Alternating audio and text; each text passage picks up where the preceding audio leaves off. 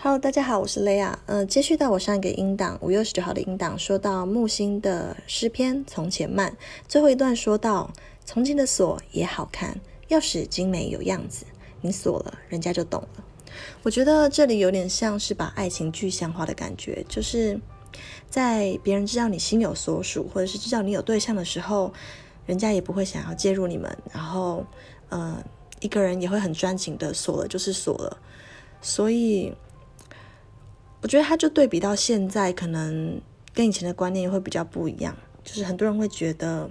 不被爱的还是才是第三者，或者是人都有自由选择的意志。但是我觉得从前有一个观念让我觉得蛮好的，就是说东西坏了，第一个想的想法是要修，而是真的修不好了之后我们才丢。可是现在的人都是想要坏了就换一个新的。我觉得专情真的很好。